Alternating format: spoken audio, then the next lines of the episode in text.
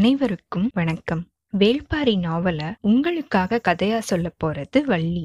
நீங்க கேட்டுட்டு இருக்கிறது ஒரு கதை. சொல்லட்டுமா மக்களே?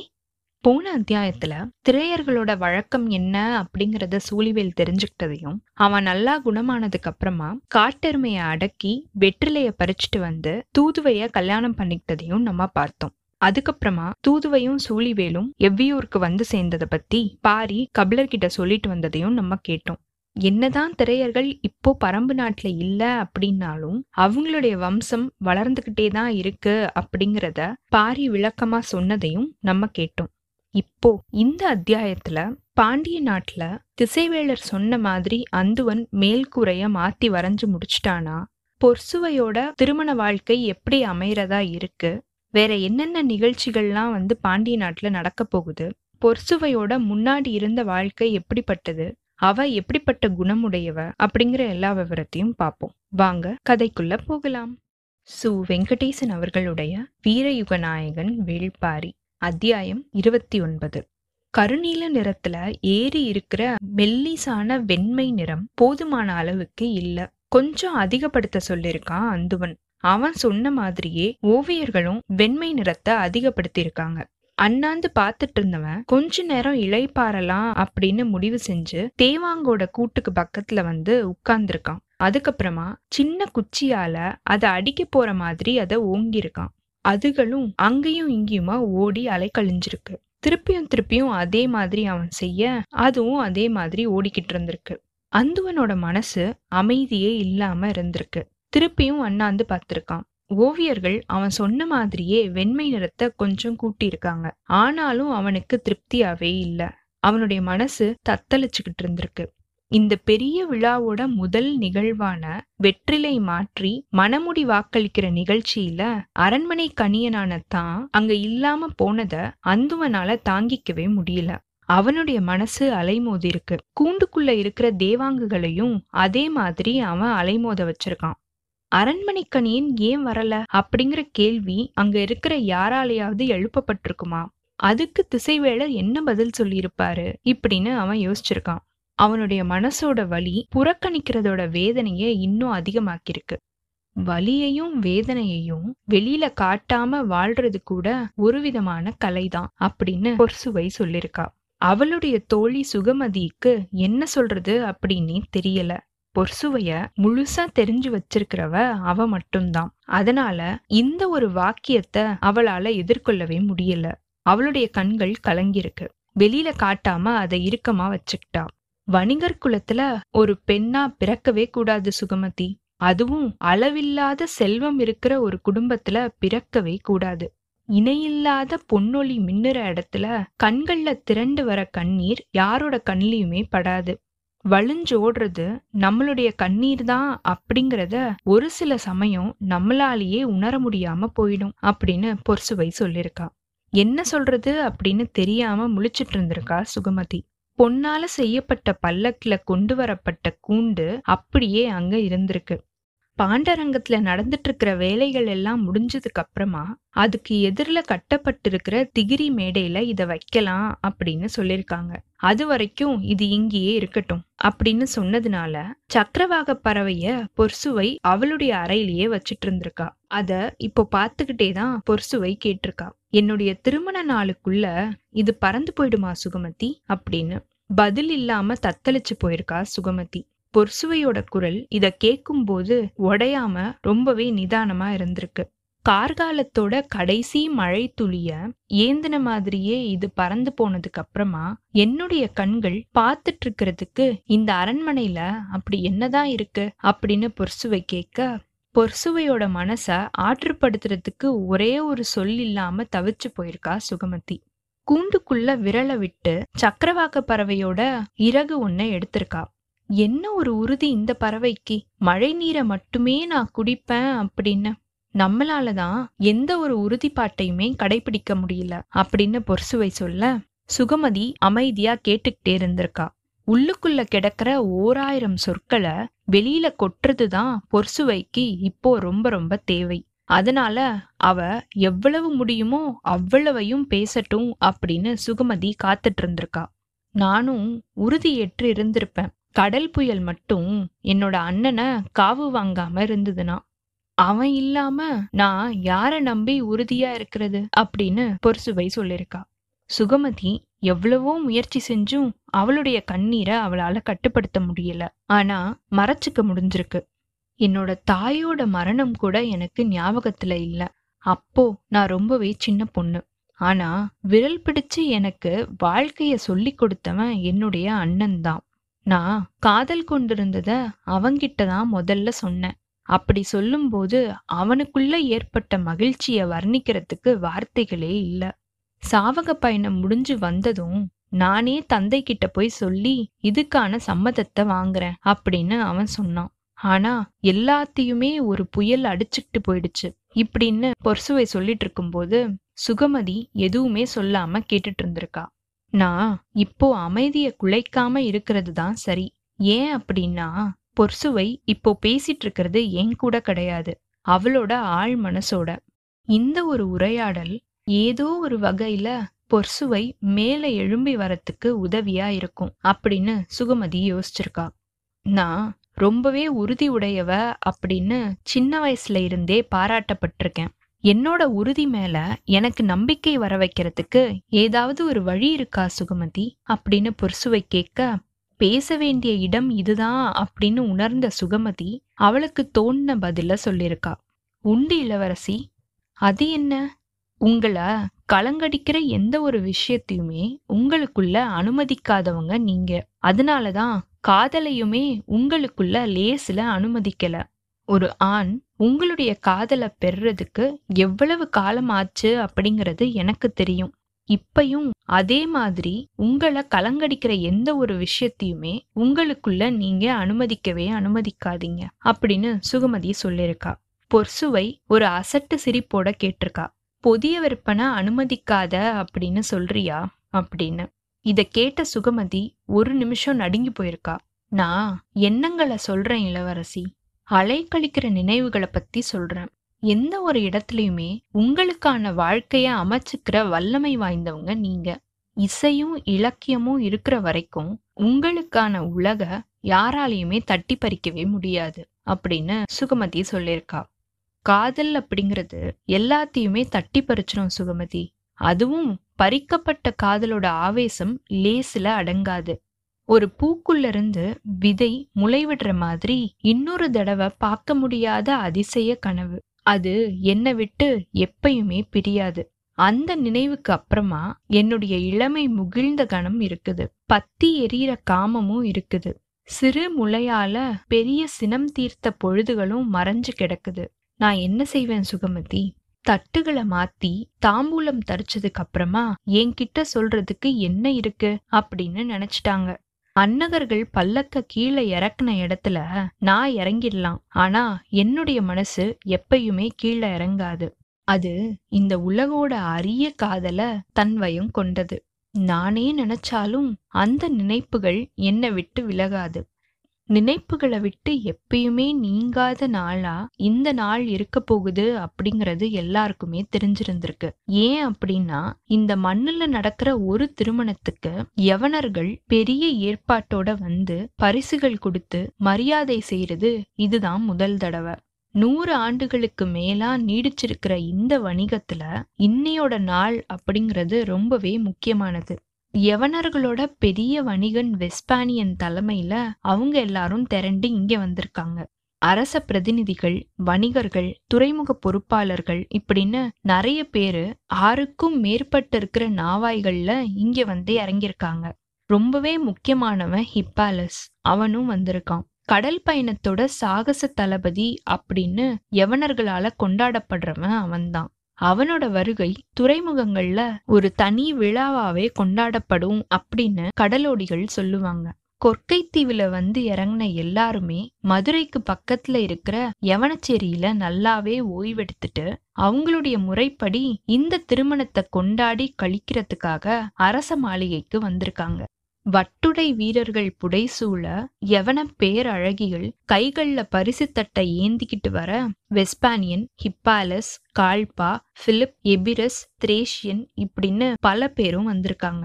அரண்மனையில நடு மண்டபத்துல அவங்களுடைய வருகையை எதிர்பார்த்து பேரரசரும் சூழ்கடல் முதுவனும் காத்துட்டு இருந்திருக்காங்க.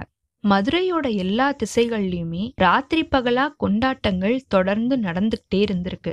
யவனர்கள் வந்து இறங்கினதுல இருந்து கொண்டாட்டத்தோட பேரொலிய கேட்டுக்கிட்டே தான் இருந்திருக்காங்க. ஆனா இது எல்லாமே அரண்மனைக்குள்ள நடக்கிற கொண்டாட்டத்துக்கு ஈடாகுமா? அவங்க நுழைஞ்ச கணத்துல இருந்து இன்னையோட நாளோட கொண்டாட்டம் ஆரம்பமாயிருக்கு. அவங்களுக்கான வரவேற்பை ஏத்துக்கிட்டதுக்கு அப்புறமா வெஸ்பானியன் அறிவிச்சிருக்கான், இந்த திருமணத்தை முன்னிட்டு எங்களுடைய அரசர் பொன் நாணயம் ஒன்ன வெளியிட்டிருக்காரு. உங்களோட அதிசிறந்த உயிரினமான யானைய அதுல அவர் பொறிச்சிருக்காரு. அந்த நாணயத்துக்கு மீனாள் அப்படிங்கிற பெயரையுமே சூட்டி இந்த பாண்டிய நாட்டு அரச பெருமைப்படுத்தியிருக்காரு அப்படின்னு அறிவிச்சுட்டு தங்க தட்டுல இருக்கிற நாணயங்களை பேரரசருக்கு முன்னாடியும் சூழ்கடல் முதுவனுக்கு முன்னாடியும் நீட்டியிருக்கான். அவங்க வியப்பு குறையாம அத ரொம்ப நேரம் பார்த்துட்டே இருந்திருக்காங்க. நாலு சதுர வடிவத்துக்கு நடுவுல அச்சு பதிக்கப்பட்டிருக்கிற யானை ஒண்ணு ஒளி வீசி மின்னிட்டு இருந்திருக்கு. அதுக்கு மேல மீனாள் அப்படின்னு யவனத்துல எழுதியிருக்கிறத சூழ்கடல் முதுவன் சொல்ல பேரரசர் மனம் மகிழ்ந்திருக்காரு. அந்த நாணயங்களை தன்னோட ரெண்டு கைகளாலையும் அள்ளி அவைய நோக்கி வீசியிருக்காங்க. உற்சாக பேரொளி எல்லா பக்கமும் எதிரொலிச்சிருக்கு. நூறு கால் மண்டபத்துல ஆடல் அரங்கு இதுவரைக்கும் இல்லாத பேர் அலங்காரத்தோட இருந்திருக்கு. விருந்தினர்கள் மூணு பக்கத்துல இருந்தும் மேடைய பார்த்த மாதிரியே உட்கார்ந்திருந்திருக்காங்க. மேடையோட முன் பக்கத்துல நாலு வகையான முரசுகள் வைக்கப்படுறதுக்கான கட்டில்கள் முதல்ல கொண்டு வரப்பட்டிருக்கு. அதுக்கப்புறமா வட்ட வடிவத்துல இருக்கிற முறிகள் கொண்டு வரப்பட்டிருக்கு. இது எல்லாத்தையும் தொடர்ந்து முரசுகளை எடுத்துட்டு வந்திருக்காங்க. தன்னந்தனியா ஒரே ஒரு மனுஷன் ஒழுங்கே இல்லாத ஆடைய அலங்காரமா போத்திக்கிட்டு உள்ளுக்குள்ள நுழைஞ்சிருக்கான். அப்படி உள்ள நுழைஞ்ச கட்டியக்காரனை பத்தி மொழி பெயர்க்கிறவங்க யவனர்களுக்கு அறிமுகம் செஞ்சிருக்காங்க. அரங்கத்துல நுழைஞ்சவன் நாலு முரசுகளும் வைக்கப்பட்டிருந்த கட்டில் கால்கள் எந்தெந்த நாட்டோட காவல் மரங்களை வெட்டி எடுத்து செய்யப்பட்டது அப்படின்னு முதல்ல பட்டியலிட்டிருக்கான். பேரரசோட வீரத்தை போற்றும் வகையான வரலாறுகளை முரசு கட்டிலோட கால்கள்ல இருந்து ஆரம்பிச்சிருக்கான் அவன். கூட்டத்துல இருக்கிற எல்லாருமே உற்சாக பேரொலியே எழுப்பியிருக்காங்க.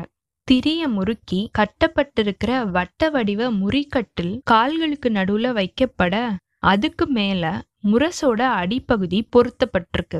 எத்தனை நாட்டு அரசியர்களோட கூந்தலை அறுத்து திருகப்பட்ட முறி இது அப்படின்னு கட்டியக்காரன் சொல்லும் போது அரங்கு அதிர்ந்து குலுங்கிருக்கு. இவன் சொல்ற பெயர் பட்டியல் நீண்டுகிட்டே போயிட்டு இருக்க அரங்கத்தோட அதிர்வோசை இன்னும் இன்னும் கூடியிருக்கு. அந்த எல்லா போர்களோட வெற்றிக்கு அப்புறமா நிகழ்ந்துகிட்டு இருக்கிற கொண்டாட்டங்கள் அரங்கத்துக்குள்ள இப்போ நிகழ ஆரம்பிச்சிருக்கு. மலை, ஆறு, நாடு, ஊர், யானை, குதிரை, மாலை, முரசு, கொடி, ஆணை இப்படின்னு பாண்டிய பேரரசோட பத்து பெரிய அடையாளங்களுக்கான திருப்பெயர்களை வரிசைப்படுத்தி வணங்கியிருக்கான் கட்டியக்காரன். சூழ்கடல் முதுவனுக்கு நாட்டியங்களை பாக்குறதுல பெருசா ஆர்வம் கிடையாது. வந்ததுல இருந்து பாண்டிய நாட்டோட மகா கணியனான திசைவேளரை சந்திச்சு அவரோட உரையாடணும் அப்படிங்கறதுலதான் அவருக்கு விருப்பம் இருந்திருக்கு. தாம்பூலம் தரிச்ச நாள் அன்னைக்கு திசைவேளரை சந்திச்சு வணங்க மட்டும்தான் நேரம் கிடைச்சிருக்கு. பேசிக்கிறதுக்கு முடியல. இந்த நேரத்தை அதுக்கு பயன்படுத்தலாம் அப்படின்னு யோசிச்சவரு உதவியாளர்கள் கிட்ட திசைவேளரோட மாளிகைக்கு கூட்டிட்டு போக உத்தரவிட்டிருக்காரு. அரண்மனையோட தென் திசை மாளிகையில தான் திசைவேளர் தங்கி இருந்திருக்காரு. மாளிகையோட மேல் மாடத்துல ஒளிர்ற விண்மீன்களை பார்த்த மாதிரியே இருந்த திசைவேளரை மேல் மாடத்துக்கு போய் வணங்கி நின்றிருக்காரு சூழ்கடல் முதுவன். திசைவேளர் அவரை ஆரத்தழுவி வரவேற்பு கொடுத்திருக்காரு. ஆடல் அரங்குல இருக்க வேண்டிய இந்த நேரத்துல என்ன பாக்குறதுக்கு வந்திருக்கீங்களே அப்படின்னு திசைவேளர் கேட்க, நாட்டிய மகளிரை எங்க வேணாலும் பார்க்கலாம், திசைவேளரை இங்க மட்டும்தானே பார்க்க முடியும் அப்படின்னு சூழ்கடல் முதுவன் பதில் சொல்லியிருக்காரு. புன்முறுவல் பூத்த மாதிரியே ரெண்டு பேருமே அங்க இருக்கிற ஆசனத்துல உட்கார்ந்துருக்காங்க. இந்த விரிஞ்ச வானத்தை எங்க வேணாலும் பார்க்கலாம், ஆனா இவ்வளவு கலைஞர்கள் பங்கெடுக்கிற ஆடல் நிகழ்ச்சிய இந்த அரங்குல மட்டும்தான் பார்க்க முடியும், நீங்க ஏன் அங்க வராம இங்க இருக்கீங்க அப்படின்னு ஒரு எதிர்கேள்வியை எழுப்பியிருக்காரு சூழ்கடல் முதுவன். திசைவேளரோட உதட்டுல இப்போ லேசான சிரிப்பு ஓடி இருக்கு. ரெண்டு பேருமே எதிரெதிர் பக்கத்துல இருக்கிற இருக்கையில உட்கார்ந்து இருந்திருக்காங்க. எங்கிருந்தும் வானத்தை பார்க்கலாம் தான், ஆனா எங்கிருந்து பாக்குறோம் அப்படிங்கிறது தான் முக்கியமே. நீங்க இருக்கிற இடத்துல இருந்து வானத்தை பாக்குற கோணமும் நான் இருக்கிற இடத்துல இருந்து வானத்தை பாக்குற கோணமும் வேற வேறதான். கடல் அதோட அலைகளோட வழியா அறியப்படுற மாதிரி தான் வானம் அதை பார்க்குற அந்த கோணத்து வழியா காட்சியளிக்கக்கூடியது இப்படின்னு திசைவேலர் சொல்ல, இதுக்குதான் நான் உங்களை பார்க்கறதுக்கு வந்தேன். பாண்டிய நாட்டுல நிலை பெற்று இருக்கிற வானியல் அறிவை பத்தியும் உங்களை பத்தியும் பெரும் புலவர் கபிலர் பாடி இருக்கிற பாடல்களை நான் கேட்டிருக்கேன். அதனாலேயே உங்களோட பேசணும் அப்படின்னு விருப்பப்பட்டு வந்திருக்கேன் அப்படின்னு சூழ்கடல் முதுவன் சொல்லியிருக்காரு. கபிலர் நம்ம மொழியோட பெருங்கவி. அவருக்கு ஏனோ வானியல் மட்டும் வசப்படவே இல்லை. கோல் மீன்களையும் நாள் மீன்களையும் பத்தி நானும் எவ்வளவோ சொல்லியிருக்கேன். ஆனாலும் அவரோட சந்தேகங்கள் தீர்ந்த பாடாவே இல்லை. ஆனா அவர் படைச்சிருக்கிற கவிதைகளை வச்சுதான் நிறைய பேரு என்னைய தெரிஞ்சுக்கிறாங்க. அறியாதவரை வச்சு அறியப்படுறது லேசா என்ன நாண வைக்குது அப்படின்னு திசைவேலர் சொல்லியிருக்காரு. கபிலர் மூலமா உங்களை நான் அறிஞ்சேன் அப்படின்னு சொன்னா திசைவேலருக்கு சந்தோஷத்தை கொடுக்கும் அப்படின்னு தானே நான் நினைச்சேன். இப்போ இப்படி ஆயிடுச்சே அப்படின்னு லேசா அதிர்ச்சி அடைஞ்சிருக்காரு முதுவன். ஆனாலும் அத வெளியில காட்டாம அவர் சொல்லியிருக்காரு, நான் போற எல்லா நாடுகள்லயுமே காலக்கணியர்கள் இருக்காங்க. அரசோட அவையில பெரிய தகுதியோட அவங்க வீட்டு இருக்கிறத நான் எல்லா இடத்துலயுமே பார்த்திருக்கேன். அந்த கணியர்கள் யாரு, அவங்களுடைய கணிப்பு முறை என்ன, அவங்க நிலவை அடிப்படையா வச்சு காலத்தை கணிக்கிறாங்களா இல்ல கதிரவனை அடிப்படையா வச்சு காலத்தை கணிக்கிறாங்களா, அவங்களுடைய கோணம் எப்படிப்பட்டது இப்படின்னு யார்கிட்டயுமே பேசுறதுக்கு எனக்கு தோணுனதே கிடையாது. காலம் முழுக்க கடல்ல கடக்கிற நம்மளுக்கு அரண்மனை வாசிகள் சொல்றதுக்கு ஒண்ணுமே இல்ல அப்படின்னு தான் எனக்கு தோணும். ஆனா பாண்டிய பேரரங்குல எண்ணிலடங்காத கலைஞர்கள் சுழன்று ஆடுற ஆடல் நிகழ்ச்சியை விட்டுட்டு என்னுடைய மனசு என்னை உந்தி தள்ளி இங்கே கூட்டிட்டு வந்ததுக்கு காரணம் கபிலர் பாடின பாடல்கள் தான். அவருக்கு வானிலைய கணிக்க முடியாம இருக்கலாம், ஆனா உங்களை அவரு சரியாவே கணிச்சிருக்காரு அப்படின்னு தான் நான் நினைக்கிறேன் இப்படின்னு சூழ்கடல் முதுவன் சொல்லியிருக்காரு. சட்டுன்னு திசைவேலர்கிட்ட இருந்து பதில் வரல. கொஞ்ச நேரத்துக்கு அப்புறமா அவர் சொல்லியிருக்காரு, நம்மளுடைய மொழி ஆசான்கள் எல்லாருமே வானியல் ஆசான்களா இருந்திருக்காங்க. கோள்களோட பெயரையே நாள்களோட பெயர்களா அவங்க சூட்டியிருக்காங்க. விண்மீன் கூட்டங்களுக்கு கொடுக்கப்பட்ட பெயரைத்தான் மாதங்களுக்கு அவங்க சூட்டியிருக்காங்க. இது வெறும் பெயர் சூட்டல் மட்டும் கிடையாது, அபாரமான வானியல் அச்ச வாழ்வுக்குள்ள பொருத்துற ஒரு செயல். இந்த பெரிய கால சுழற்சிக்குள்ளதான் நம்மளுடைய ஒவ்வொரு நாளும் சுழலுது அப்படிங்கிற உண்மைய நாள் தவறாம எடுத்து சொல்ற பேரறிவு. இயற்கையோட சுழல் தட்டுல உட்கார்ந்து பூமியோட விசைய வச்சு சுழன்றுகிட்டு இருக்க உயிரினம் நம்ம தான். இந்த பேரறிவோட தொடர்ச்சிய பாணர்கள் கிட்ட நான் பாக்குறேன், ஆனா எழுத்து கத்துக்கிட்டு இருக்கிற புலவர்கள் கிட்ட அது இல்லை. காலத்தோட அறிவு கணியர்களுக்குத்தான் அப்படின்னு புலவர்கள் நினைக்கிறாங்களோ என்னவோ அப்படின்னு எனக்கு தோணிருச்சு. அதுதான் என்னுடைய கவலையும் கூட அப்படின்னு திசைவேலர் சொல்லியிருக்காரு. திசைவேலரோட பதில் முழுசா வேற ஒரு பார்வையோட இருந்திருக்கு. அது சூழ்கடல் முதுவனை இன்னும் யோசிக்க வச்சிருக்கு. ஆர்ப்பரிச்சு எழுந்துகிட்டு இருக்கிற பெரிய குரல் அரண்மனையோட அரங்கத்துல அடங்கவே இல்லை. நூறு கால் அரங்கு திணறி போயிருக்கு. கட்டியக்காரனோட குரல் எல்லாரையுமே துடிப்பு நிலைக்கு இன்னும் மேல கொண்டு போயிருக்கு. ஆடை, அணி, உண்டி, தாம்பூலம், நறுமணம், காமம், இசை, கொண்டாட்டம் இப்படின்னு எட்டு வகையான இன்பத்துல திளைக்க ஆரம்பிச்சிருக்கு அரண்மனையோட வளாகம். இந்த இரவு ஒரு பேர் இன்பத்தோட இரவு. இந்த இரவோட ஆரம்பம் இந்த அரங்கத்தோட கொண்டாட்டத்து வழியா ஆரம்பமாயிருக்கு. ஏழு வகையான முழவுகள் மேடையோட இடது பக்கமா வரிசையா வைக்கப்பட்டிருந்திருக்கு.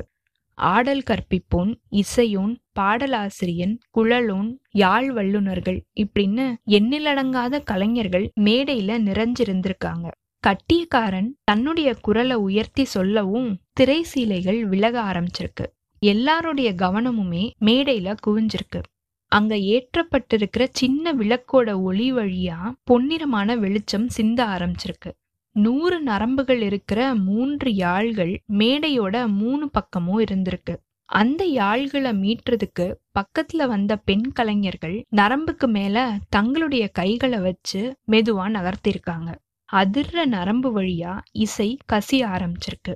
கூட்டத்துல இருக்கிறவங்களுடைய ஆர்ப்பரிக்கிற குரல் மெதுவா ஒடுங்க ஆரம்பிக்கும் போது நடன மங்கைகள் ஏழு பேரு வந்து நடுக்களத்துல இறங்கியிருக்காங்க. ஒரு லேசான வட்டம் அடிச்சு ஆறு பேரும் உட்கார நடுவுல இருந்த ஒருத்தி நின்னுட்டு இருந்திருக்கா. யாழ் இசை நின்றுச்சு. மற்ற இசைக்கருவிகள் எதுவுமே இப்போ இசைக்கப்படல. அங்க எரிஞ்சிட்டு இருக்கிற விளக்கோட நாவுகளை தவிர மேடையில அசைற பொருள் எதுவுமே இல்லை. நடுவுல நின்னுட்டு இருக்கிறவ ஒரு சிலை மாதிரி தெரிஞ்சிருக்கா. பார்வையாளர்கள் இமைக்காம அவளையே பார்த்துட்டு இருந்திருக்காங்க. யவனர்களுக்கு இங்க இருக்கிற எல்லாத்தையுமே விளக்கி சொல்றதுக்கு தேவை ஏற்படல. கொஞ்ச நேர இடைவெளிக்கு அப்புறமா சிலை மெதுவா அசைஞ்சிருக்கு. அது அசைஞ்சு தன்னோட வலது காலை தூக்கி மேடைக்கு முன்பக்கமா சட்டுன்னு எவ்வி குதிச்சிருக்கு. குதிச்ச அந்த ஒரு துள்ளலுக்குள்ள அறுபது இசைக்கருவிகளும் இணைஞ்சிருக்கு. யாழோட நரம்பும் முழவோட தோலும் பறையோட முகமும் ஒரே சமயத்துல அதிர்ந்திருக்கு. குதிச்ச அவளுடைய காலடி தரையில தொடும்போது நிலம் வெடிச்சு சிதற மாதிரி ஒரு பேரோசை எழுந்திருக்கு. அப்படி எழுந்த பேரோசை கூட்டத்துல இருக்கிறவங்கள ஆர்ப்பரிக்க வச்சிருக்கு. இன்னும் அந்த பெண்ணோட விழிகள் சுழல ஆரம்பிக்கல. இதுக்குள்ள நூறு கால் மண்டபத்தோட தூண்கள் ஆரவார ஓசையினால தள்ளாட ஆரம்பிச்சிருக்கு. வயசானதுனால திசைவேளரோட நடையில மட்டும்தான் தள்ளாட்டம் தெரிஞ்சிருக்கு. அவரோட கருத்துல இருக்கிற உறுதி காலத்தினால அசைக்கவே முடியாது அப்படின்னு சூழ்கடல் முதுவனுக்கு தோணிருக்கு. அவர்கிட்ட கேட்கறதுக்கு எவ்வளவோ கேள்விகள் இருந்திருக்கு. ஆனாலும் ரொம்பவே முக்கியமான கேள்வியை மட்டும் சூழ்கடல் முதுவன் கேட்டிருக்காரு. யவனர்கள் ஒரு நாள இருபத்தி நாலு பகுதிகளா பகுக்குறாங்க. கால வட்டத்தை பன்னெண்டு ஆண்டுகளா அவங்க வகுக்கிறாங்க. நம்மளோ ஒரு நாள அறுபது நாழிகைகளா பகுக்கிறோம். கால சுழற்சியோட வட்டத்தை அறுபது ஆண்டுகள் அப்படின்னு வகுத்து வச்சிருக்கோம்.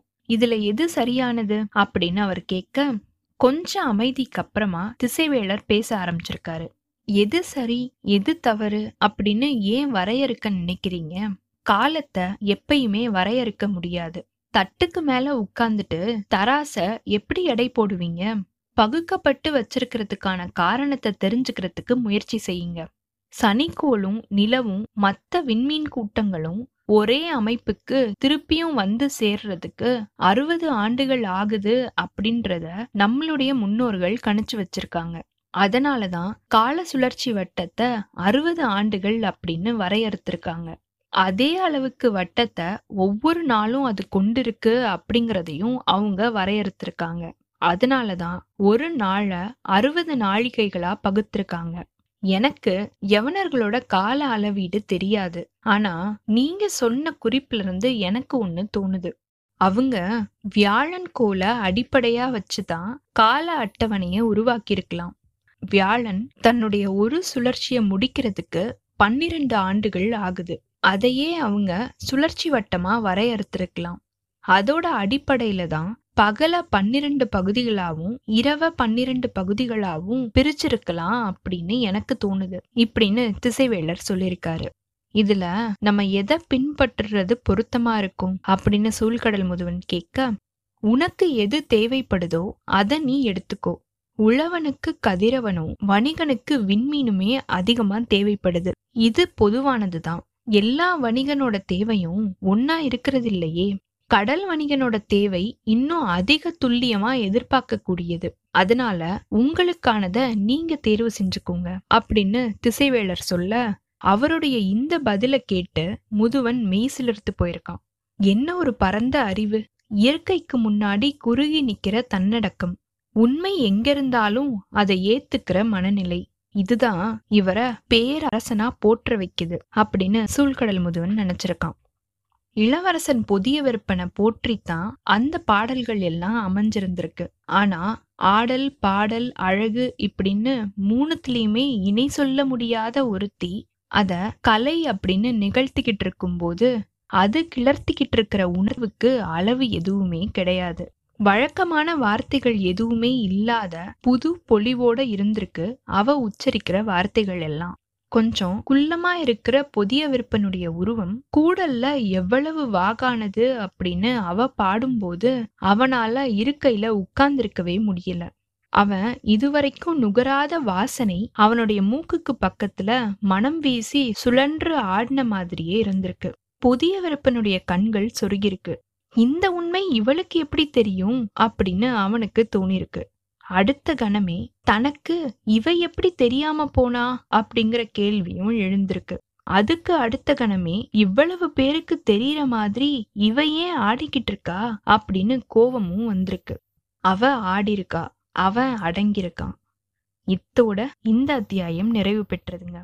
அடுத்த அத்தியாயத்துல ஆடல் அரங்குல நடந்துட்டு இருக்கிற நிகழ்ச்சிகள் எப்போ முடியுது, அடுத்த நாள் பாண்டிய நாட்டுல என்ன நடக்க போகுது, பொற்சுவை ஏன் ஆடல் அரங்குக்கு வரல, அவளும் சுகமதியும் இன்னும் என்னென்ன விஷயங்களை பத்தி பேச போறாங்க, அவளை கட்டாயப்படுத்தி இந்த கல்யாணத்துக்கு சம்மதிக்க வச்சிருக்காங்களா, சூழ்கடல் முதுவன் திசைவேலர்கிட்ட இன்னும் என்னென்ன விவரங்களை கேட்டு தெரிஞ்சுக்கிறான், கபிலரும் பாரியும் பரம்பு நாட்டுல அடுத்து என்ன செய்ய போறாங்க, அந்துவன் பாண்டரங்கத்துல வேலையை முடிச்சிட்டானா, இப்படிங்கிற எல்லா விவரத்தையும் பார்ப்போம். உங்களுக்கு இந்த எபிசோட் பிடிச்சிருந்ததுன்னா லைக் பண்ணுங்க, உங்க ஃப்ரெண்ட்ஸ் எல்லாருக்கும் ஷேர் பண்ணுங்க. கண்டினியூஸா எங்களுக்கு உங்க சப்போர்ட் கொடுத்துட்டே இருங்க. எங்களோட சேனலை சப்ஸ்கிரைப் பண்ணுங்க, ஃபாலோ பண்ணுங்க. அடுத்த அத்தியாயத்துக்காக காத்திருங்க. அனைவருக்கும் நன்றி, வணக்கம்.